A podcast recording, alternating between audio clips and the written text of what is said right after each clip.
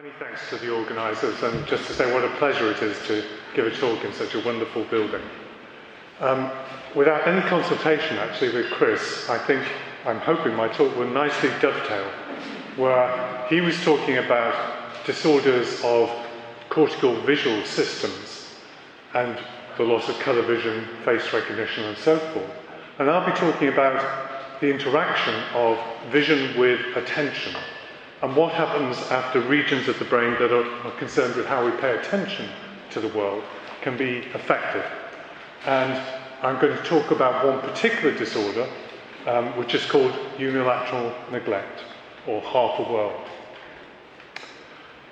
In, in different surveys, but in around as many as 60% of stroke survivors, there can be some degree of neglect, that is, failing to notice objects on one side of space. And this is typically the side of space that is on the opposite side to where the lesion has been. Curiously, it's most often found after damage to the right side of the brain. And so it's probably as frequent after right hemisphere damage as language problems would be after left hemisphere damage. And so patients would fail to notice stimuli on the left side due to the right hemisphere brain damage. And it's an important disorder because actually it's very predictive of often making a bad outcome for patients. So, long term rehabilitation and many demands may be made by the kind of problems such patients have.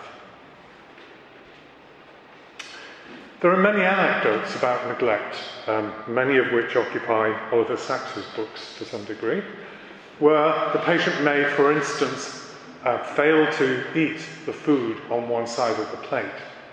Or in uh, some more subtle uh, clinical tests, the patient may be asked to uh, place the sweets on top of the cake here, and you can see that they've gone completely to one side of the cake and neglected and missed out items on the bottom left hand side. It's a disorder that doesn't only affect vision, but probably affects a whole number of different senses, where the stroke survivor may become bodily oriented over to their good side, facing over to the right, and they're neglecting not only the left side of what they're looking at, but also the left side of their body, and so forth. So, what does this look like, presentation wise? Um, I'm going to show you a little video. It's, unfortunately, it's a silent video because the, the sound's not working on my machine at the moment. But it's enough for you to get a feel for what the disorder's like. This here is a, a typical clinical test, would be done at the bedside with the patient, where the patient has to mark all of the lines that they can see. And you can see here that the patient's marked the lines on the right hand side, but missed these lines down the left. She's showing unilateral neglect of the left hand side. So we're going to um, take this, we're going to turn the sheet round, so they now go on the good side, and you'll see that she can then see them, count them, and then we'll just turn it back onto the bad side again. And you'd think, having been able to see them on the good side, you should be able to track them and know that they're there again on the left hand side.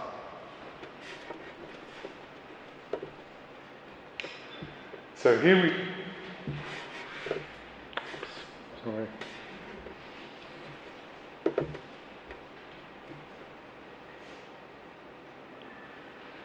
So here we'll show the um, lines that she's crossed. We turn it round so the lines are now on the right hand side.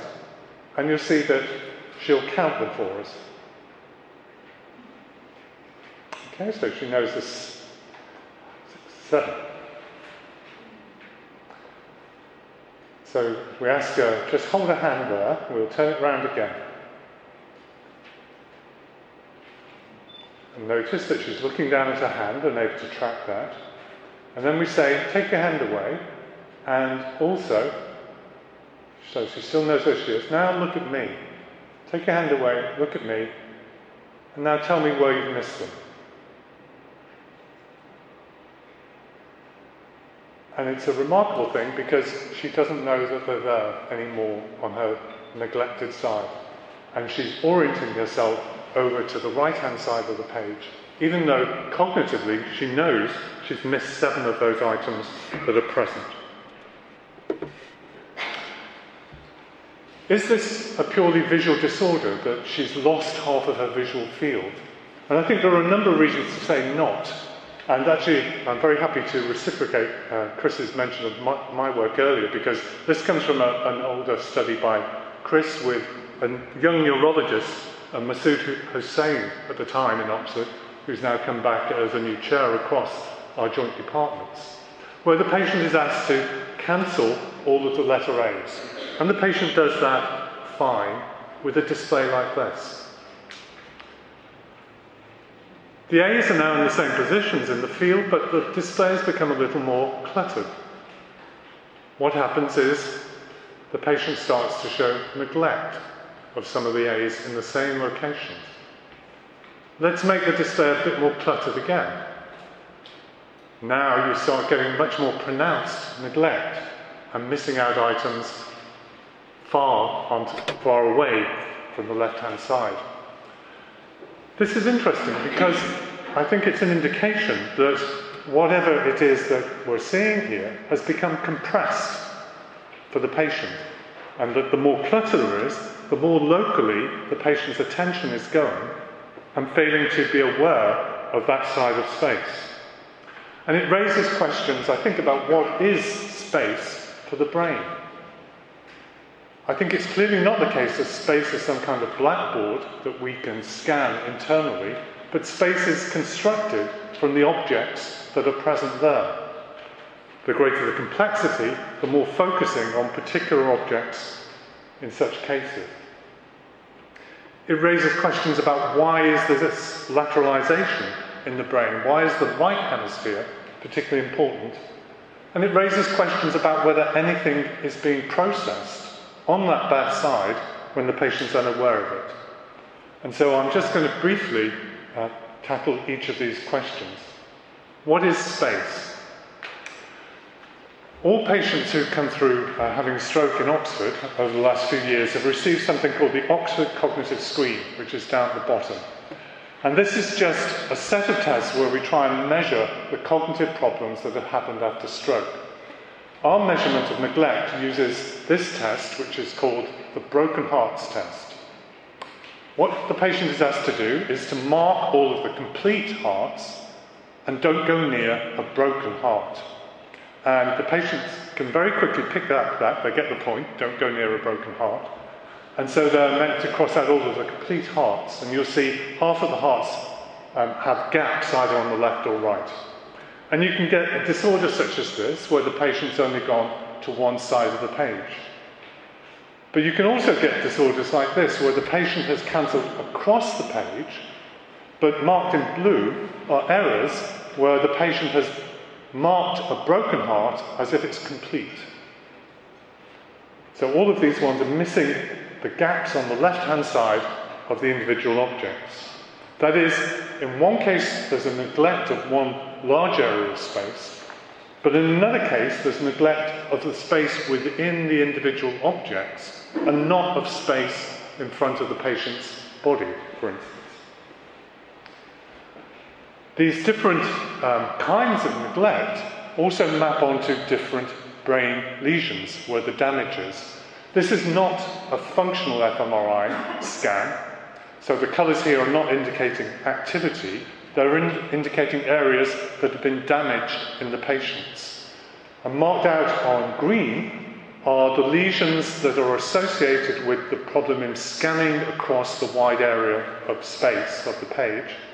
And in blue, an area that's associated with missing half of an object.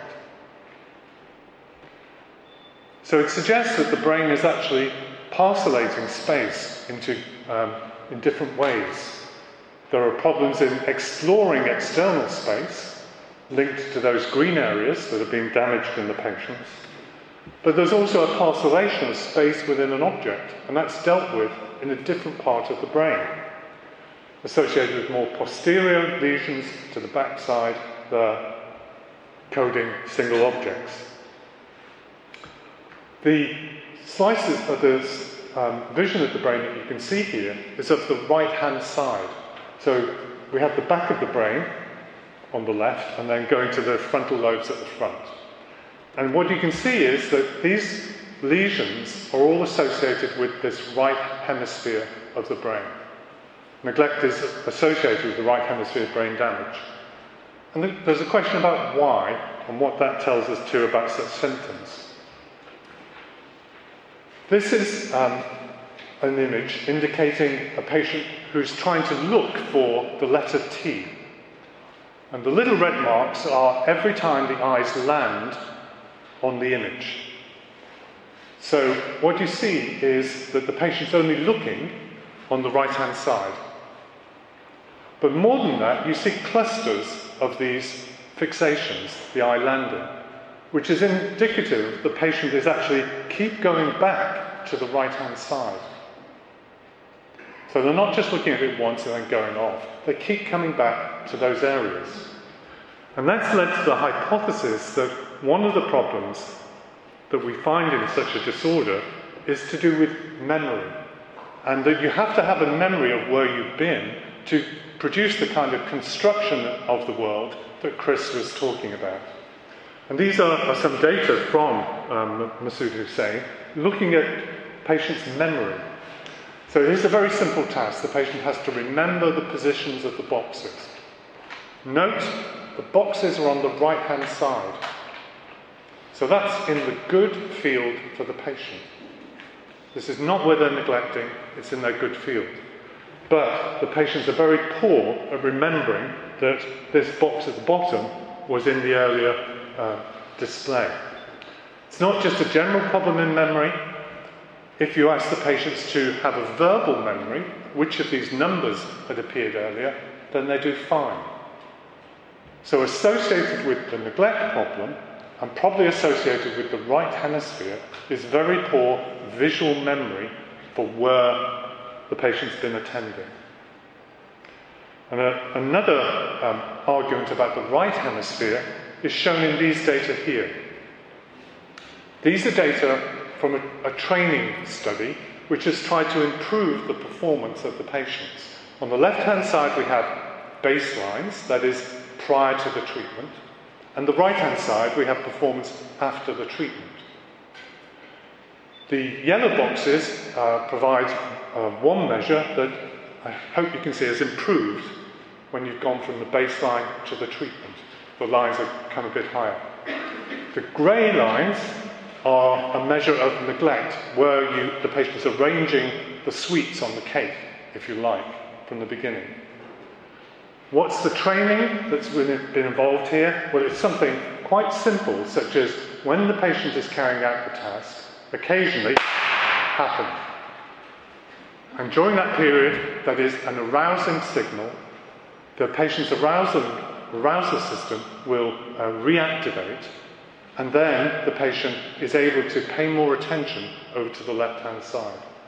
So, here, by introducing arousal cues, the patient has improved. Finally, and the argument here is that both uh, visual memory and control of our arousal systems may be uh, particularly specialized on the right side of the brain. Finally, there are many interesting questions about what is neglected in neglect. And this is a, a little kind of anecdotal study that was also carried out by uh, John Marshall and colleagues here at the Radcliffe Infirmary at the time in Oxford.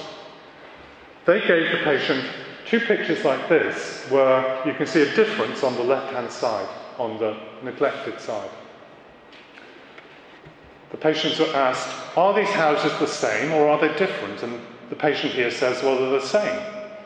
Because the right hand side of the house is the same, the patient is saying that. On the other hand, that's the more subtle question, like which one of those, if you had to choose one, you know, we know they're the same, humour us, point to the one that you prefer to live in, and you can guess which one the patient pointed to, which was not the burning house. The suggestion then being that the patient was implicitly processing information, but consciously ended up by paying attention to one side. And in fact, this idea of implicit processing, I think we can see even from some of the uh, earlier examples from um, Chris's earlier work, where neglect has become worse as the display's complexity has increased. Clearly, the patient's visual system is sensitive to the complexity because that's what's then forcing them to pay more attention locally onto the right hand side. So there's an argument that the visual part of the brain is responding, but the attention part has become asymmetrical. So, in conclusion, I think a disorder such as this, one of many um, subtle clinical disorders that you can find, particularly after stroke, are that I think it tells us that space is not a single thing for the brain. There are multiple forms of space that are being coded space across the visual field, space within a single object. That what we see is actually a close interaction between our attention, our memory for where we've been, and also, for instance, how active and how aroused our brain is at the time. And in the conditions of low arousal, then um, we don't see as much. And finally, there can be processing without awareness. Um, there is unconscious processing, as Freud would have argued, um, but not necessarily the type he was saying. But clearly, in vision, um, the visual world is being coded by neglect patients in many cases, even though they're not consciously aware. And I'll just finish with a couple of um, artistic impressions from patients with neglect, uh, indicating the, the nature of the disorder. Thank you.